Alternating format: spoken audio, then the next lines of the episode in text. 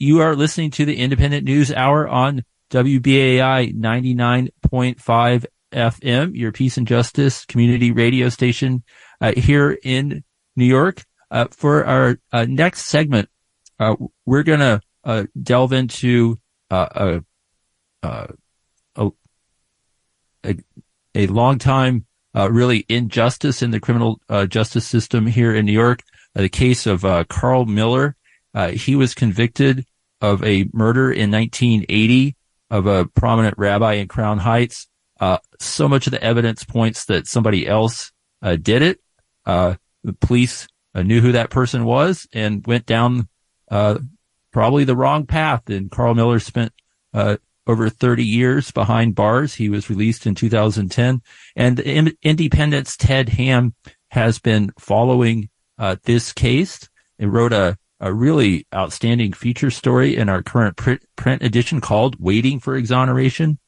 And, uh, uh, Amb and I, we spoke with both, uh, Ted and Carl Miller earlier today about the case and the prospects, uh, of Carl getting exoneration and the latest developments around that. Ted Hamm and Carl Miller, welcome both of you to the Indypendent News Hour. Thanks, John. Hey, good afternoon. Thank you. Good afternoon. Right. It's so good to have both of you uh, with us. Uh, Ted, let's start with this uh, case uh, where Carl Miller was uh, convicted um, of, of, murder in, in, 1980 of a very prominent rabbi in, in uh, Crown Heights. Can you just give us the synopsis of this case and why you think the guilty verdict all those years ago was a, a grievous mistake?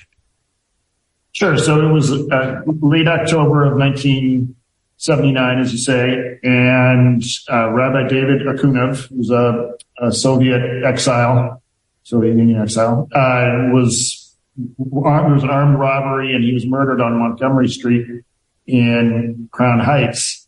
And uh, the only thing taken from him was a prayer bag with a prayer shawl and a couple other items, but no money. So it's just a completely senseless um, murder.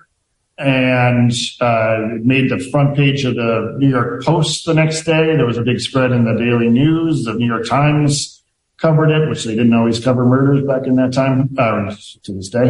Um, and um, so this was a big deal. And um, the original suspect was a guy named Daryl Brown, who actually was a friend of Carl's at the time.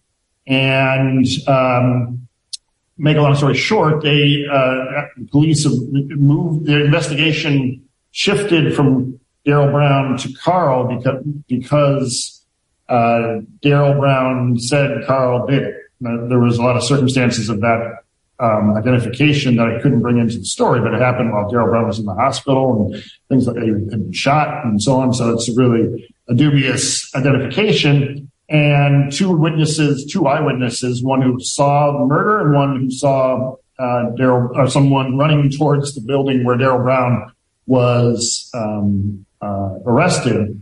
Uh, neither of those eyewitnesses identified Carl Miller in a lineup. And Carl identified, uh, volunteered for a lineup, which, as I mentioned in the story, is um, not usually done by someone who uh, potentially stands to be identified. And that's a sign that they're confident in their innocence.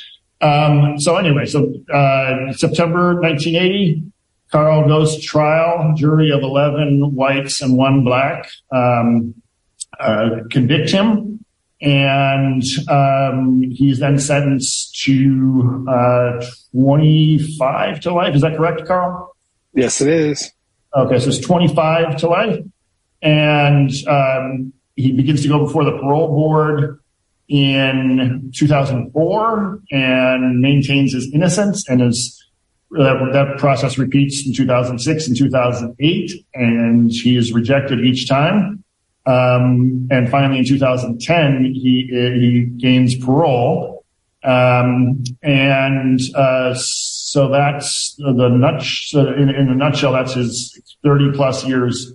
He went to Rikers after being arrested in fall of '79, so it was 30 plus years incarcerated, uh, mostly upstate at uh, Greenhaven and Sing Sing, among other places. Um, so uh, the whole time he maintained his his innocence, and uh, then he came out. He, go ahead. When I came out, when I was released in 2010.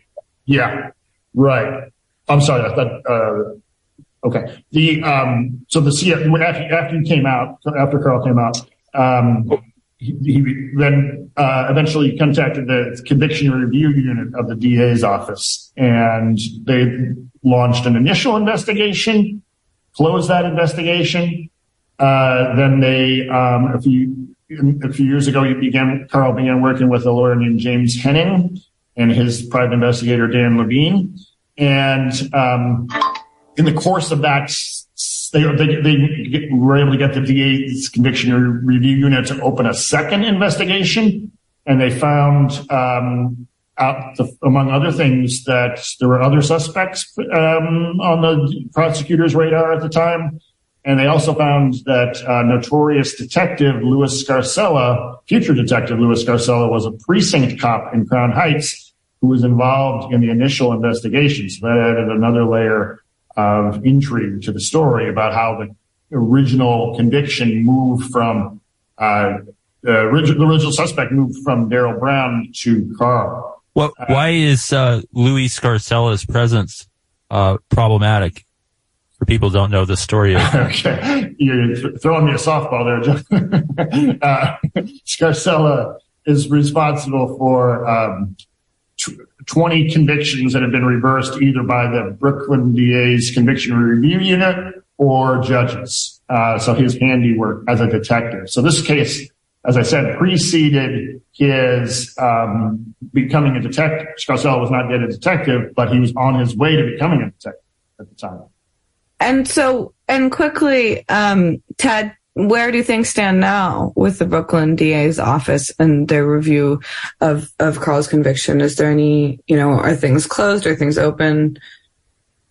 Um, there may be some, um, be the subsequent to the story coming out and some, I know that some of the players, uh, mentioned in the story, including the, uh, prosecutor and, um, Scarcella, um, have the trial prosecutor that was, uh, have actually, um, you know, they've seen the story and, and there may, there may be some um, further investigation undertaken by the DA's office. Um, we're sort of, you know, uh, we'll see what happens.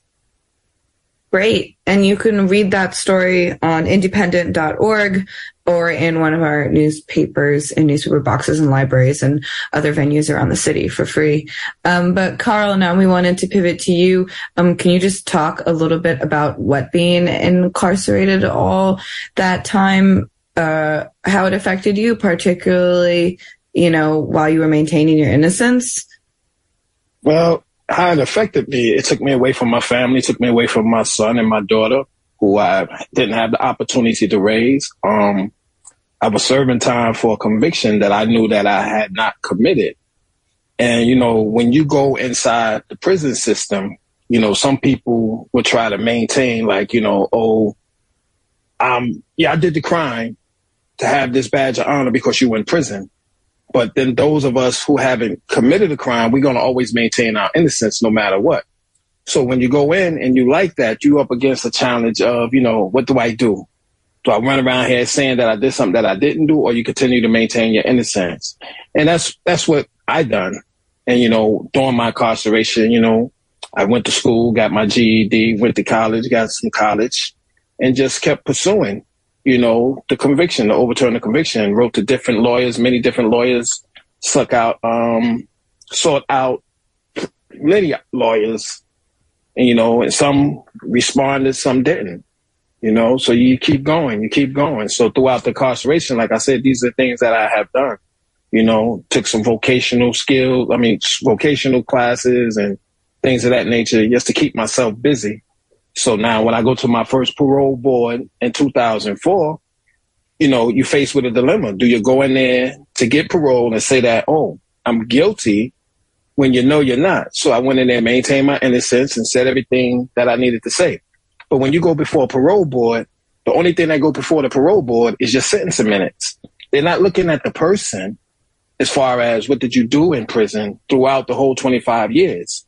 You understand what I'm saying? So now they hit me with two years. So I go back in 2006, same story, no remorse. I didn't have nothing to do with it. Hit me with another two years, go back in 2008, same story. Go back in 2010, same story. Then I get parole.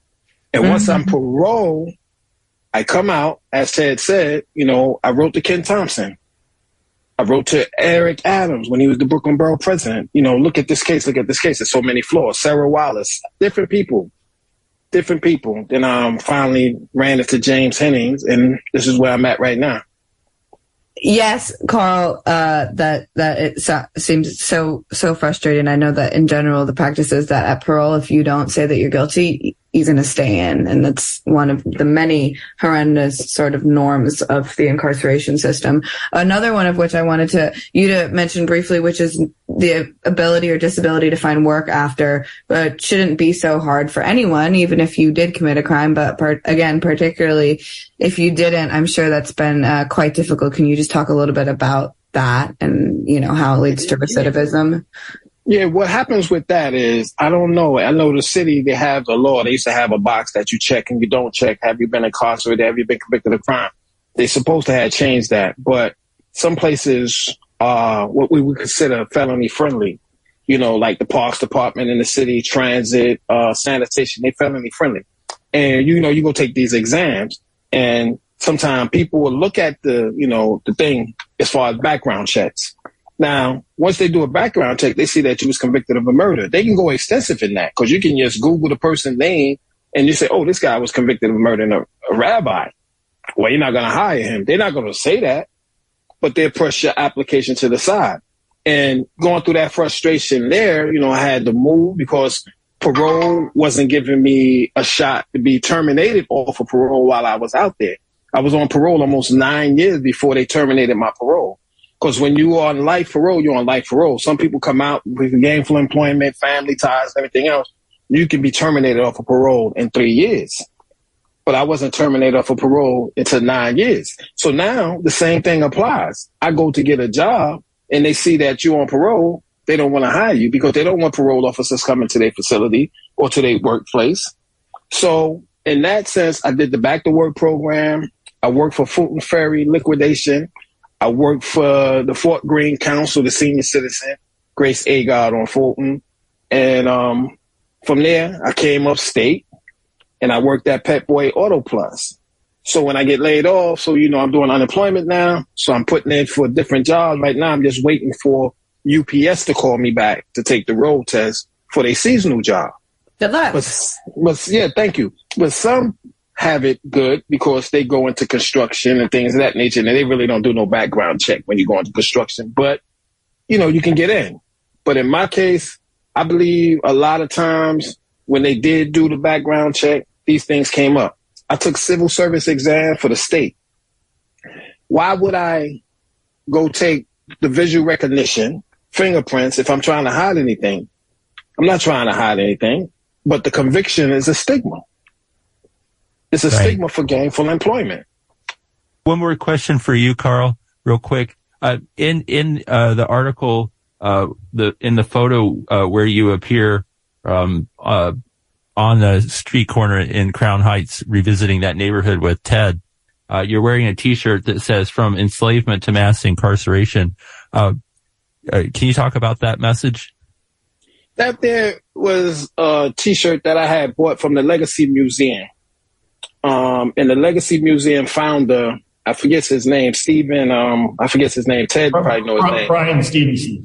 Brian Stevenson, and he had the uh, Equal Justice Initiative, and he works on wrongful conviction of people on death row and stuff like that. So while I was in Montgomery, Alabama, you know, me and my wife visited the Legacy Museum, and I liked the T-shirt because I was part of that mass incarceration in the 80s and you know, so that's you know is a T-shirt that I love. You know. Okay, that's uh, that's a great backstory. Uh, so, uh, uh, Carl and Ted, we thank you both for joining us today on the Indypendent News Hour, and we will continue to follow this case. Thank you. Thanks, John and Abba. So again, that was Carl Miller and, and the Indypendent's Ted Hamm talking about Carl's continuing quest for exoneration on a murder conviction, conviction uh, he received in 1980. We have a great story about it in our current print edition.